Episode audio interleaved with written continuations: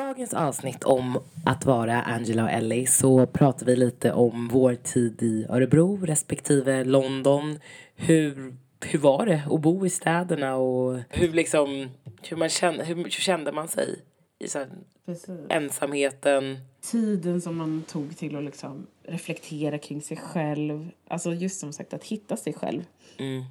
under resans gång. Eh, över, egentligen känns det som alla in, innebördes känslorna som strömmade över en. Längtan och eh, ja, uppgivenheten emellanåt. Ja, och även liksom det här hur man, hur man tacklar, med, tacklar sitt självförtroende och själv, självkänsla. Alltså gud, kul att jag inte kan prata. Jag blir typ nervös och bara oj, oj, oj. Nej men om man gör saker för sin egen skull eller för någon annans skull. Det är bara, det är bara, det, det, det är ett självkänsla, självförtroende avsnitt. Precis. Verkligen. Oj, vad aggressiv jag var när jag sa det där. Nej, så jag känner, nej, det där var bra. Det behöver man. Man behöver fan kick i röven ibland när det där självkänslan. Ja. Man är inte så lätt att hantera den. För att det, ibland är det ju som, som, som vi resonerar i programmet. Det är jäkligt svårt med just de grejerna som borde vara så simpelt. Så helt enkelt lite längtan av att få det lite mer stabilt. Ja. Hoppas ni vill lyssna i alla fall. För nu kör vi!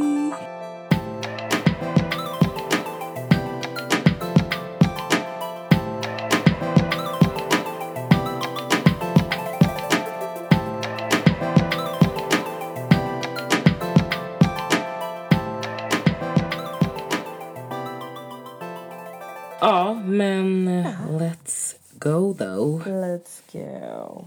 Ja, do, do the drill. I do the dream. Men det roliga är att jag säger, jag, nu på alla avsnitt, jag säger samma lika hela tiden så här. Hej och välkomna! Men det, är bra. Men det är ju bra för man känner igen det. Man blir så här, okej nu kommer det. Nu Man vet vi, vet det är söndag, vi är redo för podcasten och jag säger hej och välkomna till veckans avsnitt av Om att vara med mig, Angela och Nej, Elisabeth. Nej men gud, Ellie. Jag orkar inte. Ja, Ellie Ja. Som, som vanligt. Är det jag. ja, då var det dags, då var det Ja. dags igen. Herregud alltså. Vi, vi kör på. Alltså man, jag hinner typ inte. Det, hinner, så här, det är söndag och sen så bara oj shit nu är, är det onsdag eller torsdag. Nu måste vi spela in podden igen. Jag fattar ingenting. Det går så fort. Jag hinner knappt lyssna på avsnittet själv innan det är dags att spela in ett nytt. Alltså jag måste säga, ja. Alltså typ, jag har blivit typ nördig att jag typ måste lyssna.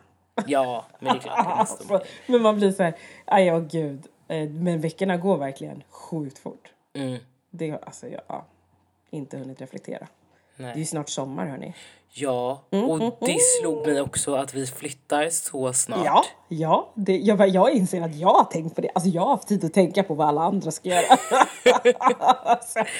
jag har haft mycket tid den här veckan där jag bara, "Mm, just ja, maj snart. Ja. flyttar de. ja, men jag vet. Alltså gud.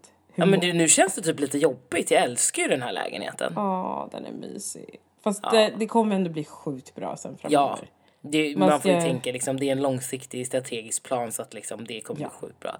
Och vi ska ju ändå inte flytta så långt. Jag, jag tänker så här, nu ska vi byta stadsdel. Vi bor ju verkligen mitt i city. Mm. Eh, och man är så här bortskämd, har inget busskort, gångavstånd till allt. Och jag bara, nej men nu ska vi flytta ganska långt bort. Men det är fortfarande i stan. Mm. Eller typ utkanten av stan, men fortfarande stan. Men jo, Men- precis. Men man, man anpassar sig så fort och blir så här bekväm. Alltså, Och vet du... Men hur mår du då för övrigt? Jag bara- och vet du? Jo, men jag mår bra. Jag är lite nervös. För att eh, imorgon då så ska ju jag och eh, min kille åka till Paris. Just ja. Han ska, och det här är ju en överraskning. Han är inte hemma. Så, men jag vet inte Men jag gud, ska- jag tänkte det. Jag bara, men vänta lite. Alltså, för ett, jag visste inte om att det är en överraskning. Sen tänkte jag, varför pratar du lite lurigt om det här? Ja, nej, men han är inte hemma men han kanske kommer innanför dörren. Nej men vi åker ju till Paris imorgon. Så att det var därför jag bara okej jag ska packa hans väska och allt sånt där. Ja, det var men det du gjorde. ja för att han, jag ska ju bara sätta honom i en taxi och så ska vi åka. Och jag dör. Åh gud vad spännande. Kommer du filma det här eller? Jag kommer filma det här. Yes. M- Men vet du vad som händer idag? Nej, vadå? Checkar in oss på flyget. En halvtimme efter får jag ett sms om att min flight är cancellerad. Nej men lägg av, jag dör. Jag bara, Nej Skojar men alltså det här händer inte. Så jag bara fort som fan bara ringer SAS. Och bara nej alltså jag måste landa i Paris innan klockan sex. Han bara ja men alla flighter är fulla. Jag bara nej nej nej för men jag alltså- gör ju min research. Jag sitter ju där och kollar. Jag bara nej du jag ser att det finns ett flight här både klockan halv åtta på morgonen och klockan tio elva. Så du får lösa det. Ja. Ehm, för att de hade ju bokat oss på ett senare flyg. Egentligen skulle vi flyga vid lunch. Okej. Mm. Eh, eller nej, tidig eftermiddag. Vi skulle flyga vid fyra och landa runt halv sju. Eh, men nu så, och då hade de bokat in oss på ett kvällsflyg, alltså så att vi skulle landa nio. Och jag bara så här, nej men då förlorar vi ju hela kvällen. ja. Men då hittade jag ett flyg så att nu kommer vi landa tidigare. Så nu landar vi klockan ett istället. Så att det blir tio. Men det blir lite ändrade planer på morgonen. För att det var därför jag så här, skickade iväg honom nu i kvällen, började packa. Men jag har inte hunnit packa klart mitt. Eh, så att jag får skicka iväg honom på ett träningspass imorgon bitti. Ja, men det är jättebra. Är han övertygad om det, att han stannar? Eller att han går på träningspasset då? Kan Men du det- lätt övertyga honom för det? Det får jag lov att försöka Annars får väl hans mamma hitta på någon kris så att han måste gå över dit klockan sju på morgonen. Eller så bara säger jag bara, alltså, eller måste gå en panikpromenad. Nej, eller du måste gå barnvakta Zoe typ någon timme, alltså, eller kan träna. Ja, nej men det löser sig nog. Det borde bli För grejen är så här, han kommer aldrig förstå att vi ska resa iväg någonstans.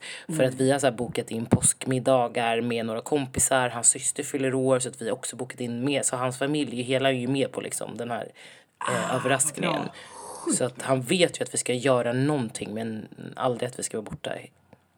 Ja, vi får se hur det blir. Jag håller dig uppdaterad. Alltså verkligen så spännande. Jag kommer smyga in på Insta, sorry. And watch. Ja. Ja, Nej men så, så det är jag lite pirrig över. Eh, men så att jag mår bra. Försökte bara landa i liksom allt det där. Försöka styra ihop de här detaljerna så att man har med sig allting. Det är alltid lite svårt att packa åt någon annan. Ja, det är klart. Det är Jag hade ju hatat någon som hade packat åt mig. Samma här. jag tänkte säga det bara. Men tycker det är Jag- skitkul att göra det åt andra. Men Ja. annars hade jag bara, hell no. Nej, nej, nej, nej. Det där med att veta ifall man har fått med allt. Jag har testat den på, när jag varit legat in på BB, man har glömt grejer. Ja. Får blivit in, inlagd en extra dag så bara, mm, kan du ta med det här och det här? Och då bara, absolut. Och sen så när man kommer fram så bara, mm, Men det är ju tvärtom. Man kan ju typ inte lita på killar. Det är ju det som är problemet. Okej, det är, okej jag erkänner det är det. Det är klart Ja. det är det. Så taskigt men lite sant. Det är lite sant. Jag Ja. tänker inte förneka det. Men hur, hur mår du? Hur har du haft det? Alltså, jag har faktiskt haft en alltså, hyfsat bra dag. Det var lite sådär halvdant. Jag hade lite såhär, men du vet, ibland så är man kanske inte alltid överens över saker och det är lite jobbigt. Så vi hade en liten sån dag också, jag och min sambo. Men det bästa är typ att man lär sig så mycket att så här, hitta tillbaka till, alltså verkligen att så här, försöka lösa situationen. Ja, När man kompromissa. kommer i det. Alltså när man kommer i det läget precis så är det bara så här, men alltså vi måste rensa luft. Kompromissa, komma på en lösning liksom. Men har du svårt för att be om ursäkt eller vill du ha det på ditt sätt eller hur är det liksom? Alltså jag kan nog vara inne med det, alltså hemskt nog och erkänna mig själv. Insikt är nog att jag är faktiskt inte alltid jätteduktig på att vara den första som säger förlåt. Nej. Eh, jag försöker jobba på det jättemycket för att jag inser hur värdefullt det är. Eh, och Mm. ännu mer tydligt blir det ju när man är i sammanhang med eh, sina små kids. Ja. för de är väldigt duktiga på att påpeka om det är så att de upplever att det så här, hänt någonting så är de så här, men hallå. Menar de att du skulle ha gjort något fel? Eller? Ja, precis. Ja, Att de har själva mm. gjort fel. Att så här, ja, men Ja. Du, du får du säga förlåt. Om man är så här, ja, det, det ska man faktiskt göra. Det är sant. Jag är också jättetjurig på det. Alltså är det jättedålig på att be om förlåtelse. Ah. Varför inte Jag, det försöker, då? jag vet Det inte. blir Alltså, och jag vet ju om att jag behöver be om förlåtelse men jag är så här, det tar Det emot. tar emot, ja. tar tid. Och det känns som att man måste, jag måste alltid så få en stund för mig själv att så processa så mycket innan jag kan liksom så här, nej men okej nu. Nu har jag liksom varvat ner. Nu, nu kan jag be om ursäkt. Ja. Ja, men så länge man ändå är så medveten och försöker jobba på det. Jag försöker också, jag har också blivit mycket bättre på det. Förut var jag så här, mm, så här jättetjurig. Men nu är jag så här, okej, okay, men nu, senast igår, jag hade också en liten beef med min kille. Så jag var så här, jag vill inte be om förlåt, jag vill inte be om förlåt. det dröjde hela dagen, sen bad jag om förlåtelse. Ja, var hela dagen ändå? Oh. Ja. Okej, okay, jag måste erkänna att det måste ju ha att göra med att vi är jävligt envisa i vår familj. Jag tror också tror det. Inte. Alltså, jo, det jag tänker flera gånger, liksom typ om jag bråkar med min lillsyrra Alltså, mm. vi är envisa båda två. Vi, ja. Det har varit tillfällen, nu var det länge sedan vi hade såna långa envisa stunder. Utan det kan gå några timmar liksom. Mm. Men förut så kunde vi ändå hålla ut typ, alltså det var typ månad liksom. alltså det var helt galet. Man gör ju inte någon en tjänst. Nej, verkligen inte. Om man bara går omkring och tjurar för sig själv liksom. Ja. Och typ med sin respektive om den andra. Alltså det är inte ja. okej, det är inget bra. och man vet alltså. att man egentligen saknar varandra men man, ja. är, man är lite för stolt. det är det. Ja. ja. Nej, men så för övrigt så har det i alla fall varit en bra dag. Jag börjar mm. känna mig sugen på det här med alltså att solen ligger på. Det är mm. så lyxigt att solen, när det, när det är lite svalt där nere, mm. då är det typ bastu här uppe, eller man ska säga. Så det kändes som en varm sommardag här uppe. Det kändes typ som 20 grader för att det var i lä. Det är så himla bra läge. Så att vi var så här, fixa balkongen så den är extra mysig. Så att eh, imorgon tror jag att den är helt klar med allt mys som behövs. Och då kanske det blir lite en pre-drink på den eller? Alltså, Annie, nu när du säger det så. en liten Aperol Spritz. En Aperol, jag dricker kava. Alltså gud, Annie, hjärtlåten. Eh, nej men eh, det är inte helt omöjligt att det kan komma sig bli en sån till kvällen sen. Mm. Eh, faktiskt. Det vore Tycker jag ni ska unna er göra något mysigt. Alltså vi har ju kunnat så här, med typ andra sommar, vi har också jättetrevlig utsikt. Att så här, andra sommar bara så här, ta en filt, sätta oss på balkongen, ha den här mysbelysningen. Mm. Ah, titta ut på utsikten över Stockholm. Ah, det är bra trevligt. Är bra Njuta trevligt. av livets liv. Ah.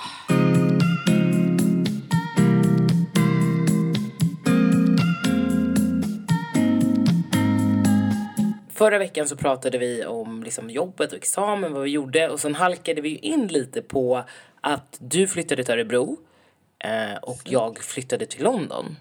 Mm. Så lite så här hur det är att vara ny i en stad. Precis. Vad, hur tankarna går, hur tar man sig iväg. Mm. Ja, känslorna kring det. Exakt. So, you go. I go. Nej, men alltså jag eh, tänker oftast tillbaka till liksom stunden när Alltså första första stunden när vi, jag flyttade dit. Jag flyttade ju till Örebro till exempel. Då flyttade jag inte helt själv första dagen. Jag kom verkligen ihåg bara så här. Jag skulle åka det här tåget, jag och mina syskon, till en främmande dam, till en liksom jourfamilj. Mm. Och där skulle jag liksom dit skulle vi vara, där skulle vi vara och vi visste inte riktigt vad som komma skall. Men jag visste ju, det enda jag visste sen var ju att jag ska senare börja plugga i Örebro. Och jag kommer att plugga själv. Men så det här var liksom din första koppling till Örebro, jourfamiljen ja. som ni skulle till? Precis. Var Men var det något, den här jourfamiljen, var det något ni skulle bo varannan helg eller hur kom det sig att det vart Örebro var för alltså, typ? Det lustiga var ju att eh, vi hade ju jag tror bara att det var så att det var den familjen som fanns tillgänglig just då. Och mm. jag vet även att de hade ett boende i Stockholm också. Så jag, det kan ha med det att göra också att de var så här, okej okay, om vi tänker framtid så kan de här nu. Mm. Eh, och dessutom att de har ett boende i Stockholm om det skulle vara så att de, alltså vi fortsätter så kan de ju vara med oss i Stockholm. Men okay. alla, de, alla var inte beredda på såklart att ha så alltså, gamla barn om man säger så. så Nej. Det var, Utan man vill ju gärna ha yngre. Eh, och och kanske inte tre heller. Eller alltså, oh, nu ska jag inte vara sån, men ja, nej, det fattar nej, men faktiskt, Ja, men verkligen. Och jag, ja. jag var liksom så här, jag var ju ändå myndig vid det, den tiden, men det var så mycket som hände. Så att därav så fick jag chansen att följa med och de var med på att så här, det är helt okej om du mm. med. Och mm. vi löser det. Och då var det verkligen så här, ja, ja men det var, det var, det var väldigt nytt. att liksom komma till den staden och veta att man så här, känner ingen men förhoppningsvis kommer man längre fram att känna någon. Men när du flyttade själv då, för jag antar att du pratar om när du flyttade själv. Mm. Eh, dina syskon, var det fortfarande liksom en anknytning till den här familjen så att du skulle kunna träffa dem när du pluggade eller när du pluggade själv, då var du bara själv? Mm. Alltså det som vart var ju att de, de var faktiskt väldigt generösa med att säga att liksom så här, det är självklart att du får komma tillbaka och liksom så här, vara här på helger om du vill. Hör av dig om det är så. Eh, så att eh, de sa ju att det, alltså den möjligheten fanns ju liksom. Och jag tror jag gjorde det någon, någon gång eller några gånger liksom. Men det här var en bit utanför Örebro, den centrala delen. Jag förstår. Eh, så, så det vart ju kanske inte så ofta. Men eh, problemet, eller problemet. Men det som vart ett problem för mig var ju att det var, det, det blev ju någon form av familjerelation för mig. Men jag hade inte lika lätt ändå ty, ty mig till dem liksom. Så jag kände mig fortfarande till exempel ensam i min lya. När jag Mm. väl flyttade till den här studentbostaden. Att just få veta att så här, ja, men det, när väl all, allting var packat från deras hus in till min studentlägenhet, då var jag liksom själv. Mm. Alltså det är det där som är svåra när man inte har funnit sig själv in, i, inombords med sina känslor. Så att bara så här, stanna där och känna så här... Eh, att känna typ, ja ah, men okej, vi, sy- vi syns snart, ni är fortfarande en del av mig. Det kände jag inte då, utan det var så här, okej, nu, nu är det en till, nu är ett till gäng som kommer överge mig och jag lämnar mina syskon bakom. De vill ju flytta tillbaka till Stockholm såklart, eller vara i Stockholm. Och jag kände så här, shit, nu är det bara jag. Det var precis det jag tänkte fråga. Kände du liksom, du kände dig övergiven? Ja, jag gjorde det. För att du inte visste liksom hur du skulle vända blad eller vad var det som liksom gav, gjorde att du kände dig övergiven efter, när du ändå var medveten om att så här, okej, de, de kommer inte vara här utan jag är här själv. Jag tror att det är lite så här, saker som man får med sig från, från eh, tidigare liksom, em, relation med ens föräldrar. Mm. Att så här, ris- alltså risken att bli övergiven, att man hela tiden pendlade mellan hopp och förtvivlan. Mm. Och då blev det någonting som så här, smög sig på en. Mm. Att så här, okej, eh, när någon säger liksom, hej då nu, det kommer gå bra nu liksom och så här, och typ stänger dörren och går så tänker jag att kommer ni vara där för mig? Ni säger att ni är där för mig men jag vet inte om jag tror det. För att jag blivit övergiven eh, tidigare liksom. Exakt. Där jag har fått steppa in och ta det ansvaret som en förälder tar. Och helt plötsligt nu bara, okej, de, men de säger att jag, de finns för mig. Så jag fick ju liksom verkligen, ja, det, det, det, tog, det, tog, det tog hårt tyckte jag. Alltså det var jättesvårt. Och jag kommer verkligen ihåg hur jag liksom varje dag när jag var på det här lilla studentrummet så kanske mina vänner inte visste om att jag faktiskt alltså, grät rätt ofta. Mm. Fastän jag visste så här, men jag hade mina vänner. Alltså jag hade... Alltså jag kunde ringa mina syskon, jag kunde ringa den här tillfälliga familjen. Men det var ändå svårt, det var så mycket som var svårt. Ja, men jag förstår liksom- dig. Jag, alltså det är som att så här, jobba... Alltså man var ju tvungen att lära känna sig själv på nytt igen. Mm.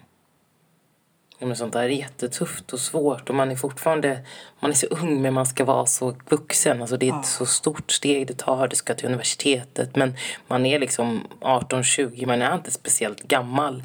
Och speciellt om man då inte haft en trygghet och inte riktigt vet vem man är. Och så ska du liksom försöka hitta dig där men du har ingen att luta din axel mot. Alltså jag, jag förstår känslan precis för att jag har också upplevt den här liksom övergivenheten och att man får försöka vara stark själv och då blir det att man bygger den här garden, man har ett skydd för att man vill inte att någon ska komma innanför det och bryta ner det. Så även fast man inte kanske är så stark långt där inne så utstrålar man det. Men man är så skör och du, som du säger, dina vänner visste inte att du satt och grät på ditt rum för att du vill inte visa den fasaden utåt. Ja, precis. Det är alltså exakt så. Exakt så. Sån svår situation. Mm. Det är som du säger det här med typ att man ska vara, man är vuxen men man ska ändå, alltså man är vuxen och väldigt svag i det läget. Man ska liksom växa upp. Men man, man är inte där. Alltså, det är liksom... Nej. Ja, det är Men hur? en svår situation. Men hur gjorde det liksom att du byggde på din självkänsla och självförtroende? Var det liksom när du landade lite i kurserna och du kände så här, men det här går ju faktiskt bra? Eller vad var det som liksom byggde upp dig? Alltså jag tror att det som byggde upp mig var nog... Alltså jag fick ju bearbeta verkligen successivt. Men jag tror att det blev att så här, på något sätt bara gråta ut så mycket som det bara blev de dagarna. Men att successivt så bara inte kunna gråta mer typ. Mm. Att bara helt plötsligt bara, nej men alltså nu måste jag tänka lite på, på vad jag har. Eh, försöka landa i att så här, men allt det här som är så här, som man ser framför sig som faktiskt är som det är. Att så här, mina syskon är fortfarande kvar, jag kan fortfarande ha kontakt med dem. Eh, det är liksom, jag får åka till den här familjen. Eh, nu i plugget så lär jag känna människor. Jag har ju faktiskt mina två bästa vänner här. Alltså försöka leva mer där, alltså här och nu liksom. Eh, och sen skrev jag nog en hel del när jag var där också. Jag skrev mycket dagbok, vilket jag, liksom, det har varit en sån grej som alltid funnits med mig. Eh, så jag tror också att jag fick chansen och, och att jag bearbetade på det planet också hjälpte en hel del. Eh, och sen att lära mig att vara trygg i min egen ensamhet. Alltså den grejen, Anja, alltså det är, det är något så fruktansvärt läskigt samtidigt som det är så himla nyttigt. Gud Eh, ja. Det känns som att det var det som kanske utvecklade det här med typ hur viktigt det var med att få ha det här egen tid som vi också pratade om lite om förra, förra gången. Liksom att så här, egen tid, hur viktigt det är för en. Man måste ha det för att må bra. Men just i det skedet, då var man så rädd för att vara själv för man tänkte nu är jag så ensam, ingen kommer nå, som att man typ så här, ingen kommer hitta mig, ingen kommer finna mig, jag kommer bara vara här och ruttna för mig själv liksom. Mm. Medan så, Men var det den känslan? För mig när jag var ensam, då var jag rädd att vara ensam med mina tankar. det är säkert de- en kombo. Alltså, ja. Jag tror det är en kombination, klart. Ja, För dem, det är ju de som smyger på och tänker tar över. exakt. Att man känner sig otillräcklig och värdelös och oälskad och, och allt det där. Ja. Och typ att så här, om jag hade, tänk om jag hade gjort annorlunda, då kanske det inte hade blivit så här och då kanske vi hade bott på det här sättet eller levt så här tillsammans och eh, att det har blivit mycket sånt istället. Känner du att det var i Örebro som du hittade dig själv? Alltså jag kan säga så här, att jag tyckte att det var i Örebro som det började, Mm. att jag Ja. hittade mig själv. Ja, det är en ganska lång resa. Så det är väldigt precis, det var en väldigt, lång resa. Så jag var ju där, det sjuka var här, jag var där under ett år och sen så tog jag mig vidare till Göteborg då. Och jag upplever det som att så här, men en etapp i mitt liv så hittade jag en del av mig själv där. Men sen så blev det mer, alltså vad blir det? Jag bara fem år senare när jag gjorde slut med mitt ex och fick ännu en gång bemöta känslan av att vara själv. Och liksom inte vara beroende av någon annan. Och inte så här alltid se mig själv som jag och den personen. Nej. Utan att jag också var tvungen att hitta så här, men vad är jag? Vad gillar jag? Vad behöver jag för att må bra? Vad, vad klarar jag av att göra? Alltså så här, jag har alltid varit en självständig person. Men det är alltid så här, på något sätt så har jag alltid haft några andra vid min sida liksom. Som jag har kunnat vara, jag ska säga, självständig med. Det, på Ja. något sätt. Men då fick du vara liksom helt självständig och Exakt. älska sig själv och veta att, om att man kan ha ett liv utan att någon annan är vid ens sida och vara lycklig. Åh. Alltså verkligen. Det är så Just det. viktigt. Alltså just det där du säger med att älska sig själv. Alltså, jag läste ju, kommer jag ihåg, en bok. Alltså började jag, hade läst självhjälpsböcker tidigare då. Men jag läste, vad heter det, Mer självkänsla nu. Självkänsla nu med Mia Törnblom. Ja, den Ja, heter Självkänsla nu. Ja, men det måste... Nej, just det. Jag läste inte första boken, utan jag läste den andra då. Som heter Okej. Mer Självkänsla nu. Okej. Ehm, ja, men precis som Mia. ja. Och alltså, det var typ det bästa jag kunnat göra. För det, samma sak, det var vändan, alltså det som verkar hända när det är någonting väldigt stort som sker. Sån stor förändring, jag känner mig övergiven, ledsen, så är det så här, äh, jag typ gråter i, i, i, i omgångar i dagar, typ, när det är såna stora grejer. Och sen så bestämmer jag för att jag måste ta, ta itu med det. Och då fick jag lite tips av den där boken över just så här, tre saker som är så, här, så himla, himla viktiga. Som jag ibland inte kan fatta varför gör inte alla det egentligen. Alltså så banala saker men då tar den upp till exempel att man ska eh, lära sig att säga någonting, minst tre saker som är bra med sig själv. Eh, minst tre saker som man är eh, tacksam för. Mm. Och minst tre saker som man eh, tycker att man behöver hjälp med på något sätt. Eh, och ibland kan man också ta, ta tre saker som är mindre bra. Då. Och liksom så att man skriver ner dem som ord och så för, för liksom spalta upp det så man ser det klart och tydligt. Och det kunde vara så banala saker. Jag älskar det att det kunde vara så här man ska skriva ner typ ja, men, som är bra. Det kan typ vara saker som är bra med sig själv. Alltså det skulle vara bra positiva ord. Och då kan man här, nej man tycker att man var lite hjälpsam idag. Ja. Hjälpsam. Alltså. Ja, men många bäckar små. Man behöver ju inte liksom börja med något major liksom. Nej. Utan bara att man gör det som... Och börjar Mm. reflektera. Jag antar väl att det är det som är... Ja. ja, men jag tror definitivt det är det som är hennes tanke Ja. med det liksom. Så det var ju, och då började jag förstå. Fasen, jag ska aldrig mer i hela mitt liv träffa någon. jag ska bara Man ska vara själv. Alltså, jag typ Independent woman. bara så här envis independent woman precis det jag bara sa till min kompis kommer jag ihåg då att jag bara jag ska vara singel för resten av mitt liv. Det här är ju ljuvligt. Så sa jag. Det är ljuvligt. En själv var ju desperat och bara Hello, ingen vill vara tillsammans med mig.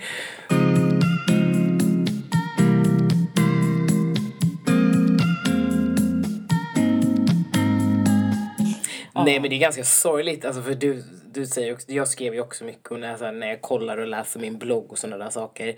Alltså man märker, alltså jag kan ju verkligen läsa mellan raderna. Alltså även fast jag kanske försökte utstråla att jag var liksom mådde bra och var självsäker så kan jag verkligen se mellan raderna att, man inte, att jag inte alls var lycklig. eller Vad, vad var det mådde du bra. kunde se på då-? Var det liksom... Nej men jag menar nu när jag går tillbaka liksom och ja men texterna och det är så här det känns bara så himla destruktivt och Mm. sorgligt.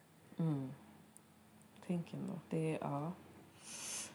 det är galet. Men på något sätt så är det så här, det är så viktigt också. För det var liksom en del av dig som du var tvungen att gå igenom också. Mm. Ja men Alltså, absolut. Man, man inser det är så tacksamt på ett sätt att ha alltså skrivandets liksom tröst på något sätt. Ja. Att så här, kunna skriva av sig för att få den där liksom bara kunna åh, häva ur sig allt det där som man faktiskt har känt och tänkt och tyckt och resonerat kring för att kunna liksom få det att lite lämna kroppen. För det behöver typ på något sätt lämna kroppen. Eh, Och sen att ingen döm och inte få något döman. Alltså man bara får skriva och så ligger det där. Det är ingen som ska kolla på det. Det är ingen som ska döma dig eller säga att något är rätt eller fel. Utan det får bara, som du säger, att det lämnar kroppen och bara få skriva på ett tomt papper. Det är underbart. Mm. Så, så underbart och så viktigt. Befriande. Verkligen, verkligen. Är det helt... Eh, ja, det är shit alltså. Man blir väldigt... Ja, jag tänker fortfarande på det liksom. Man blir så berörd när man tänker tillbaka på de här tiderna. Mm. Man minns det så väl liksom. Ja men verkligen. Eh, över känslan liksom. Och när man väl sen fick chansen att komma tillbaka till... Alltså första gången man liksom... Eller komma tillbaka till gemenskapen. Men att man så här lära sig att hitta andra relationer, lära sig att reflektera över ens handlingar. När man liksom, alltså allt det där blev som så baby steps liksom. Men man tog sig framåt. Mm. Det, ja, det är verkligen en, eh, en lång men ack så nödvändig resa. Är det verkligen. Verkligen. Men hur, när, alltså nu vet jag att du, så här, du tog upp där hur liksom du började eh, din, din resa i London, Mm. till, eller till London. Men var det så, eh, om jag minns det fel, hade du bestämt att du skulle åka dit med några? Det gjorde du inte va? Nej, alltså jag åkte ju, jag reste ju själv. Det enda var att jag visste att jag ville komma bort och London hade jag ändå rest fram och tillbaka till tidigare så det kändes ändå lite så här, ja men London tycker jag om. Det här är en stad som jag absolut skulle kunna tänka mig att bo i. Det är ändå billigt att åka fram och tillbaka och det är nära Sverige. Ehm, så det vart ju mitt självklara val. Men sen hade jag ju liksom ingen plan på riktigt vad jag skulle göra. Eller jag visste att jag inte skulle plugga på en gång. Utan det tänkte jag så här, ja men det kan, alltså i London då. Ja men det kanske jag kan göra sen i så fall. Men då var det ju liksom att jobba, bara känna att jag klarade av någonting själv. Att jag liksom kände att jag dög till någonting. Att det är så här, okej men nu har jag ett mål. Och nu vill jag uppnå det. För att jag har alltid liksom varit driven och göra saker. Men det kändes som något viktigt för mig att kunna lämna det som jag hade där hemma och stå på egna ben, vända blad. Ingen visste vem jag var, ingenting. Och det var ju samma sak där. Det, som jag nämnde i, i början, i någon av de första avsnitten, att mina gamla vänner, de kallar ju mig för Annie. Medan jag, fast mitt namn är Angela. Eh, och då, det var ju också i London som jag mer så här, okej men jag heter ju faktiskt Angela, jag kunde presentera mig som det. Eh, och ja, jag bara skapade en ny person, men det gjorde jag inte. Utan jag lärde känna den personen som jag var och eller ville vara.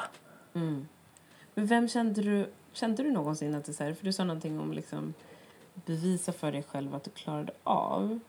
Var det liksom, be- du bevi, ville bevisa det, var det för dig själv du ville bevisa eller var det för någon annan? Kan du liksom, Alltså, egentligen var det nog både och. Alltså, omgivningen, tror jag. För att jag, som sagt, jag var ju ganska sket i skolan och den här utredningen som jag fick göra. Det var ju ingen som trodde att jag var kapabel till att bli någonting. Utan det var, ja, det var aldrig någon som klappade mig på axeln och sa vad duktig du är. Utan det fick jag liksom kämpa för att bli sedd. Så det handlade nog om att jag ville bli sedd. Och det har väl nog lite följt med mig så här äh, idag också. Alltså jag är en otroligt bekräftelsesökande person. Alltså att jag vill, jag är väldigt dålig på, när någon ger mig positiv feedback. Då blir jag så här, jag tror inte på det. Jag bara, men varför skulle den här personen ge mig positiv feedback? Alltså jag, ty- jag tycker att det är obehagligt att få det. För att jag tänker så här, nej men jag, jag vill alltid, om jag inte själv är nöjd så vill jag hela tiden göra bättre, göra bättre. Eh, men att få liksom konstruktiv eller negativ feedback, inga problem. Alltså det är så här, okej, ja men jag visste, jag tyckte inte heller att det var bra. Ehm, så att jag ville nog bevisa för omgivningen att jag visst kunde göra någonting som var lite så här coolt. Att ja, men jag är 21, jag köper min one way ticket och jag flyttar utomlands och skaffar ett jobb. Ehm, och så det, på det sättet var det ju sorgligt. Men sen så, ju mer jag, jag kom in i det och, och kände liksom, här trivs jag, det går bra. Jag skaffade mig först jobbet på Sara och sen på Topshop och jag avancerade på Topshop och fick liksom ha min egna avdelning och innan jag flyttade hem så skulle jag ytterligare få en annan tjänst och det var ju det som var det som gav mig den här kicken att jag äntligen kunde känna att någon faktiskt sa till mig att jag, att jag dög och att jag var bra på någonting. Jag har aldrig fått höra av min familj att de älskar mig eller, eller så. Även fast jag, ja, jag vet inte. Det, det, var, det var svårt. Ja, det är på något sätt fullt förståeligt över liksom känslan över där med att just det där man vill bara man vill bara räcka till på något sätt och man vill att andra ska se att man räcker till som man är. Mm. Men så är det så måste man på något sätt, ja men det finns, alltså det är så här, den personen står inte där och säger det. Eller de, det finns ingen som står där utan man måste typ försöka hitta det själv. Att så här, stå där på egna ben och säga att jag duger som jag är liksom. Mm. Att den, ja, ja, mm, ja, jag förstår precis den här sökande känslan liksom. Ja, att man bara ja, men vill, vill så här, men jag vet inte. Det, det, det, det är svårt att förklara den känslan men att man ja, men känner att man är tillräcklig. Och jag kände inte att jag, att jag var tillräcklig här. Jag hade inte gjort någonting speciellt. Inte för att man behöver göra någonting speciellt för att vara tillräcklig men jag kände väl liksom att ingen trodde att jag skulle bli något av mig. Ja, precis. Det, jag tänkte säga att det räcker gott nog bara den känslan av att man vet att så här, menar, alla förväntar sig att det typ ska gå åt helvete för en. Mm. Ja men precis, och då ger man lite upp att det är så här, ja men det där är ett hopplöst fall så vi kan ändå inte göra någonting. Och så illa var och, och, och det är det som gör mig så ledsen och som jag säger, det genomsyrar mina texter och allting som jag skrev att jag kan ju se att jag, det är kärlek jag behöver. Alltså tänk, Alltså- det är så enkel grej. Att det är precis...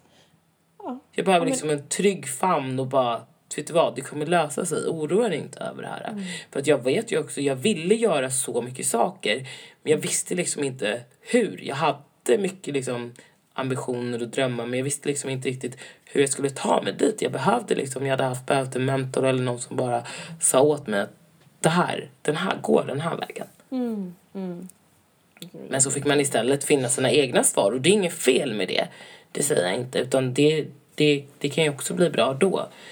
Men just i det skedet när man är ung och förvirrad så hade det som sagt varit väldigt skönt att haft en, en vägvisare. Eller en förälder eller någonting som hade varit närvarande. Verkligen. Du måste vara närvarande stöttande och som ser den. Mm. Det tror jag det är så här... Ja, men där är vi, att vi båda två är på samma plan liksom. Mm. Att, eh, bara hade, bara, bara den där extra lilla peppen som behövs. Och det, är liksom, det hade inte behövts liksom flera, flera dagar i sträck utan det är så här, några gånger få höra den liksom lite då och då. tror jag Mm. hade gjort susen för, för oss båda när vi växte upp. Ja men verkligen. Jag var ju liksom, det kom att börja bli, alltså det kom till att bli en lång resa liksom, Mm. i sig själv. För jag tror också att det är så här när du har haft en trygghet. För jag hade ju som sagt, jag ville inte byta bort min uppväxt mot något. För att fram tills att det liksom skar sig mellan mig och min fostermamma så hade jag ju det väldigt, väldigt bra. Och det, och det var ju det som också tror jag gjorde mig oerhört besviken. När man har haft liksom rutiner och traditioner och, och sådana saker och sen helt plötsligt tas, tas de ifrån dig. Och att du inte längre får vara en del utav det. Medan de fortsätter att fira jul och jag inte får vara med. Fast jag liksom i 15 år har varit en del av det. Men sen så helt plötsligt så, så står jag utanför. Det gör så ont. Alltså, det är fy. Jag kan verkligen... Oh, ja, jag känner med dig så himla mycket. Alltså. Känner du att... Eh, alltså, gud. Eh, nu kommer jag av mig. Jag blir så tagen av det här, för det är verkligen så många stunder som man känner, där vi pratat om tidigare också, liksom så här, man känner igen sig själv så mycket av. Eh, blir så sorgsen för det är som att man dras tillbaka till det som, hur det var, att man, det blev så ensamt liksom på något sätt. Mm. Jag kommer verkligen, gud, jag kommer verkligen ihåg det, vet du, mitt första år som jag var tillsammans med min kille så Mm. Ville inte jag eh, fira jul med hans familj för att det var ju, det är ju så, det är en stor grej liksom. Så att jag var, och han bodde i en lägenhet på, ja men i Enskede bodde han då. Och då så ehm, skulle, så var jag hemma hos min fosterfamilj på dagen, eller på tidigt. Men sen så skulle hon till sin, sitt äldsta barn in i stan och fira jul. Och då så fick inte jag, då fick inte jag komma för att hon ville inte ha mig där. Alltså inte min fostermamma utan hennes dotter då. Så då fick jag liksom på julafton åka, åka hem. Och jag ville ju, och då åkte jag hem till Max, alltså till min kille, till hans lägenhet. Men han var ju inte där utan han var ju med sin familj och firade jul. Och så satt jag där, alltså ensam och bara var så jävla ledsen. Och det tog mig så lång tid också att våga berätta det för honom. För att det var så här... Och jag vet ju, han var så här, men varför sa du inget? Det är ju självklart att du skulle komma och fira med min familj. Jag sitter nästan och bölar. Förlåt. Ja. Nej, alltså jag blir det själv så? ledsen. Det är liksom någonting För- som är så här, men för man, man är så liksom på något sätt så, alltså man blir, alltså känner igen mig för att man är typ så här stolt liksom. Mm. Över man, man är för stolt för att säga så här, men jag känner mig ensam eller jag känner mig övergiven eller jag, alltså jag tänker tillbaka till att jag faktiskt inte just nu har någon familj och Mm. ehm, över det som är idealet av att vara en familj. Och Exakt. den liksom peppen och styrkan och glädjen som man firar vid alla högtider eller vid typ så här när saker och ting inte går bra, att man liksom inte har någonstans att vända sig till. Alltså Mm. bara den. Ehm, Ja. Det där och- alltså, gud, jularna, fy, usch. Ja, det är... Och det, och det är ju så många också. Det är ju inte, han, det är inte bara jag utan det finns ju andra alltså, som också så upplever den här grejen. Att man är ensam. Och det är så hemskt liksom med alla högtider. Nu har vi påsken runt hörnet. Det kanske man inte firar det på samma sätt. Men när man ska samlas just när allting handlar om familj. Alla har inte familj. Alla har inte det. Gud nej. Och det blir så himla påtagligt. Eller folk som har skilda föräldrar eller alkoholiserade föräldrar. Det är också så här, alltid när man samlas runt det stora bordet eller vad man ska säga så, så blir det ju så himla påtagligt att man bara, ja men min familj den är dysfunktionell och inte som alla andra eller jag passar inte in i, i samhällsmallen. Nej, precis. Och på något sätt att det finns en norm. Alltså, fortfarande präglas vi av att det finns en norm på vad som är eh, en norm kring hur en familj ska se ut. Liksom. Mm. Eh, nu, jag hoppas ju att det kommer bli annorlunda. Jag ser att det, blir lite, det finns lite ändringar Ja, eh, tack vare liksom, förskolor och, och att vi är är olika familjerelationer. så. Men just att det håller på att avstigmatiseras det här med att ehm, mamma, pappa, barn. Ja, men lite så. Mamma, pappa, barn. Allmänt att det finns... Folk har olika psykiska ehm, tillstånd. Mm. Eh, att folk... Alltså alkoholism räknas som en sjukdom. Alltså... Ja, det börjar saker. bli mindre tabubelagt. Ja, exakt. Och då på något sätt känns det som att det blir mer okej att säga det. Alltså då, då kan man lättare säga det. Liksom, Nej, men jag har inte den familjen. Eller att man skapar sig en annan familj. Mm. liksom, som blir ens familj. Och sen förstås att landa i det också. Det är också en känsla. Alltså. Det är inte lätt heller. Men typ att det är ju helt underbart att din kille liksom sa till dig sen att bara så här, men det är självklart att du skulle kunna varit med min familj. Det hade ju inte varit något problem. Men att man liksom kunna landa i det. Eh, Men, och det är en annan sak som jag också tycker är jobbigt är Alltså jag, vill, jag tycker familj är jätteviktigt och jag vill ju liksom sätta mina egna boundaries till den dagen jag skaffar familj. Ehm, men jag kan känna, alltså än idag, även fast vi har varit tillsammans i sju år, så kan jag känna att de ger mig så mycket men att jag inte kan ge tillbaka på samma sätt. Om du förstår vad jag menar i liksom så här familjesituation. Att hans familj ja, men bjuder in till liksom middagar och sånt. Men jag kan liksom inte ge av min familj på samma sätt. Även fast jag vet att det är ingenting som varken hans familj eller han begär. Så är det ändå jobbigt. Att alltid vara den som är där men inte ger. Men det är ju ett givande och tagande på andra sätt och olika plan. Men det är återigen den där känslan av att man är felplacerad. Alltså den där, vet precis. Alltså för mig tog det jättelång tid. Jag bara tänker tillbaka till att så här, men det när det var någon, jag kommer inte ihåg om det var en äldre person som sa det. Fasen, jag kommer inte ihåg vem det var som sa det, men det var så värdefullt i att så här, eh, för jag känner igen i den känslan du nämner att liksom just att man känner sig ensam och liksom inte har den där ideala familjen utan man har en dysfunktionell familj. Ehm, att så här, de sa typ, ja, men vet du vad?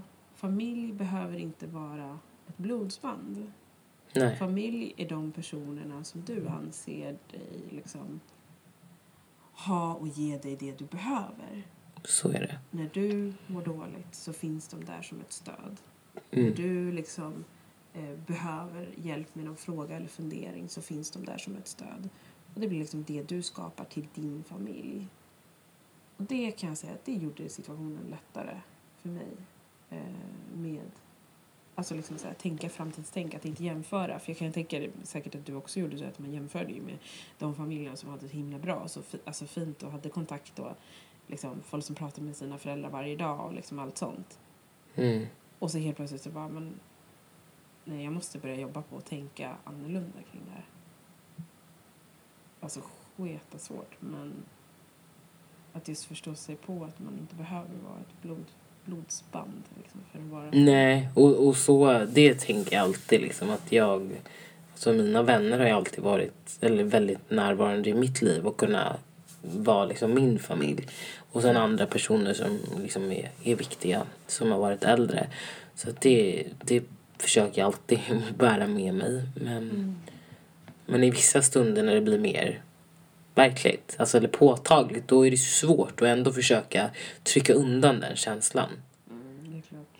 Men ändå, jag, jag tänker framåt istället så här, ja men den dagen jag ska familj, då sätter jag mina regler. Mm.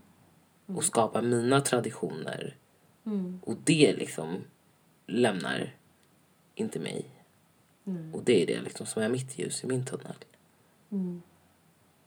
Du, då, då är du med på att vi får skapa vår tradition tillsammans. Då blir du med i Nej, vår nej skojar. Jag bara, nej. Alltså, det, det kommer igen när man säger jaha, jaha, du hade tänkt något helt annat. Berätta. Nej, nej men då, för som vi sa det så bara, men det har ju typ blivit att så här, syskonen har skapat sig en liksom liten vandrande julfirande typ. Ja, men det är så mysigt. Att eh, istället för att det blir kanske det här klassiska liksom, upplägget. Mm. Ehm, för jag tror mig säkert att det är så här, många annars åker hem till sina föräldrar men för mig så blir det mer typ alltså, syskon istället. Och jag, vi har sagt det, det har vi sagt så många gånger att du, du är ju typ som en syster för oss. Även om det är min, vår kusin, tänkte jag säga. Min, min kusin så känns det liksom som att det är så här, vi är, vi, vi är så tajta nu liksom så att det känns, känns ibland konstigt om inte annat. Ja. ja, men det är fint. Så du vet det, så du inte glömmer Ja. din kära kusin. Nej, det gör jag aldrig. Det gör jag inte. Och vi ser ju såklart fram emot when them days will come with your own family and your babies. Det ser jag också fram emot. Det går vägen den dagen.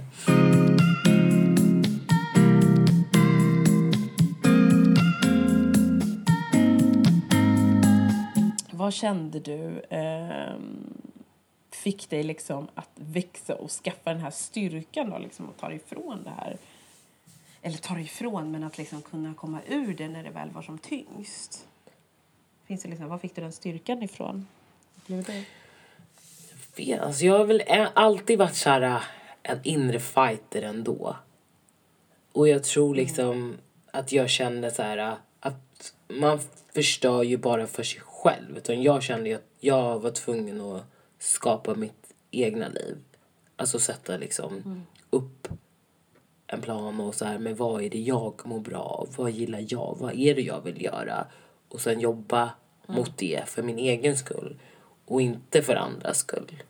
Även fast det kan bli liksom inslag av det ibland så här, jag gör det här för min skull eller gör jag det för att jag vill att andra ska se att det att jag kan. Men liksom mer bara försökte tänka på, på det och, och så tror jag att jag växte.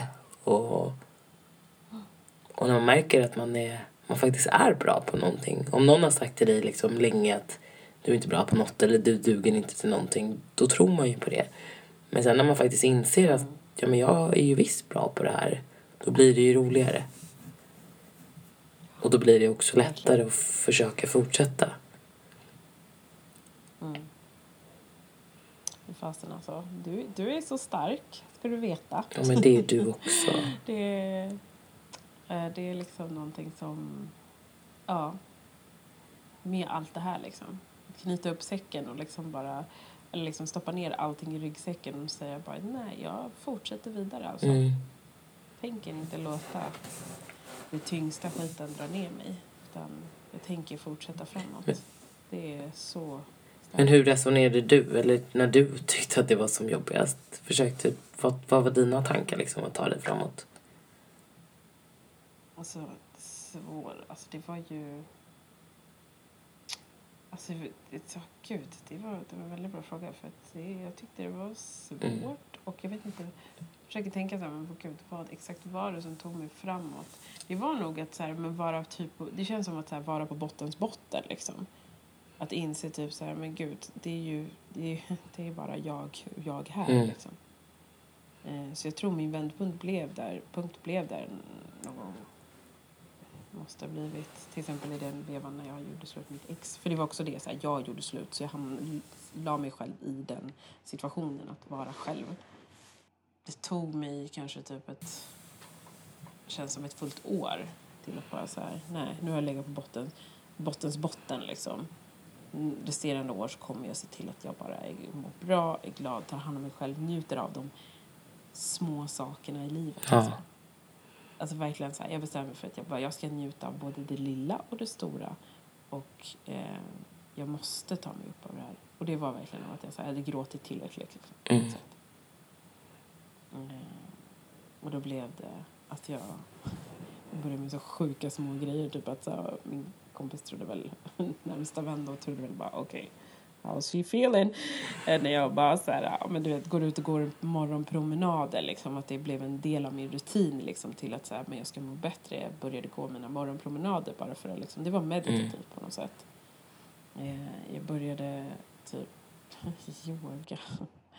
Eh, klyschigt nog. Jag bestämde mig för att så här, ja men typ så här, men vara tacksam för och verkligen titta på så här, men gud vad vacker himlen är idag liksom och bara njuta av att himlen är så vacker. Alltså, Var i nuet. det blir liksom sådana grejer. Var i nuet, precis, exakt. Jättemycket. Ja. Ehm, och det hjälpte mig otroligt mycket.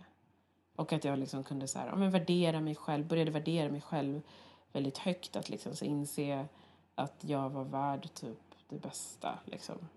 Ehm, när det handlade om mina val och alltså, utmaningar och allt sånt. Att liksom så här, jag, då tänker jag så här, men jag är värd det bästa, jag kommer klara det här. Och det blir också så här mycket så här, köra mantran liksom för sig själv. Att bara, jag kommer klara det här.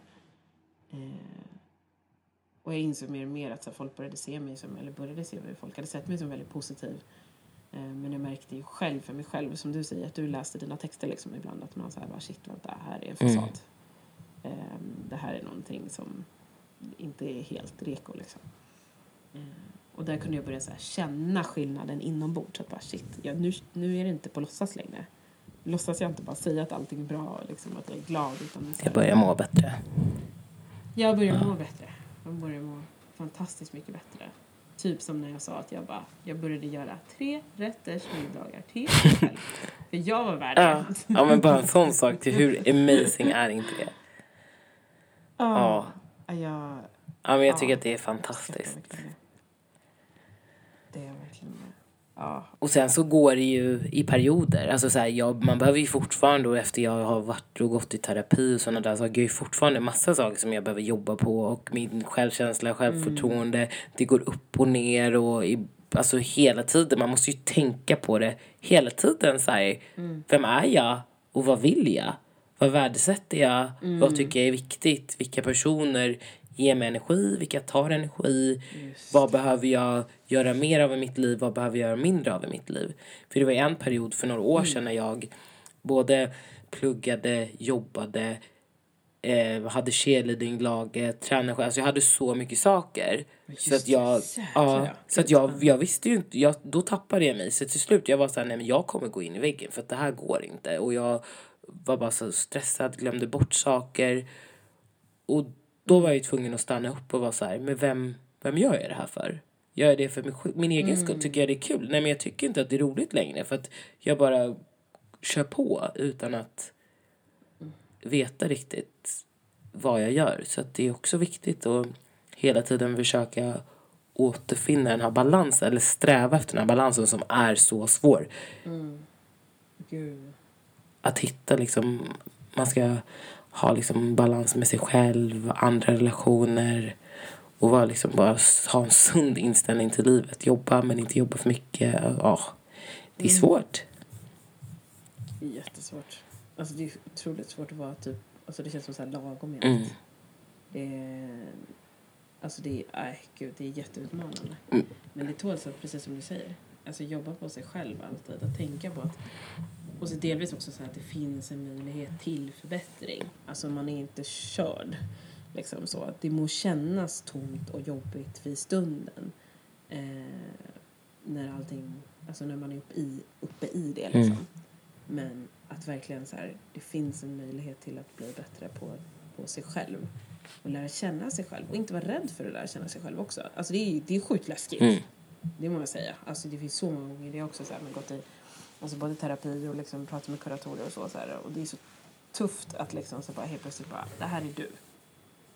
Det här är så du liksom resonerar kring saker. Alltså få bearbeta den biten och sen känna att så här, okej jag är färdig med det. Jag kan gå vidare eller att jag förstår nu varför jag gör så här. Mm. Vad det ger mig, vad det inte ger mig.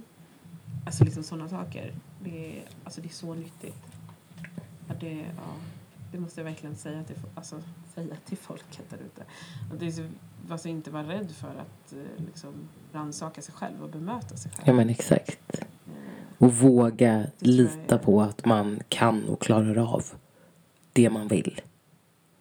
Och att Mm. man inte alltid behöver, även fast det kan kännas tryggt och sådär, att ha ett stöd av familj, vänner eller så. Men inte förlita sig på att det, in- det inte ska gå utan dem. Utan veta att du är stark som du är. Det är helt, helt, helt rätt sagt tycker jag. Mm. Ja, men det här, det vart lite mer Ja. självkänsla, avsnitt och lite självförtroende. Det är viktigt liksom att veta vem, vem man är tänkte jag säga. Det är ju superviktigt. That's very important. ja, ja, ja. Nej. Nej, nej men alltså det är verkligen som sagt. Alltså aldrig glömma er själv. Alltså ni är bra. Ja, Kommer alltid vara bra. Och kommer alltid kunna klara er själva. Oavsett om det inte känns som att man klarar sig själv i den stunden. exakt. Så kommer ni klara det. Mm. Välvalda ord. Men Ja. eh, tack för det här avsnittet då. Ja. Så eh, hörs vi igen Verkligen. nästa vecka. Ja, och sen bara inflika, alltså ännu en gång, tack för alla som följer. Det bara fortsätter att öka i antal. Alltså, tack alla som följer, kommenterar. Och Jag hoppas verkligen att ni fortsätter att prenumerera också så ni får det senaste avsnittet. Det poppar upp där, ni vet, som dagar. Yes. Ja, men puss och kram så hörs vi nästa vecka. Yes. Hej hej!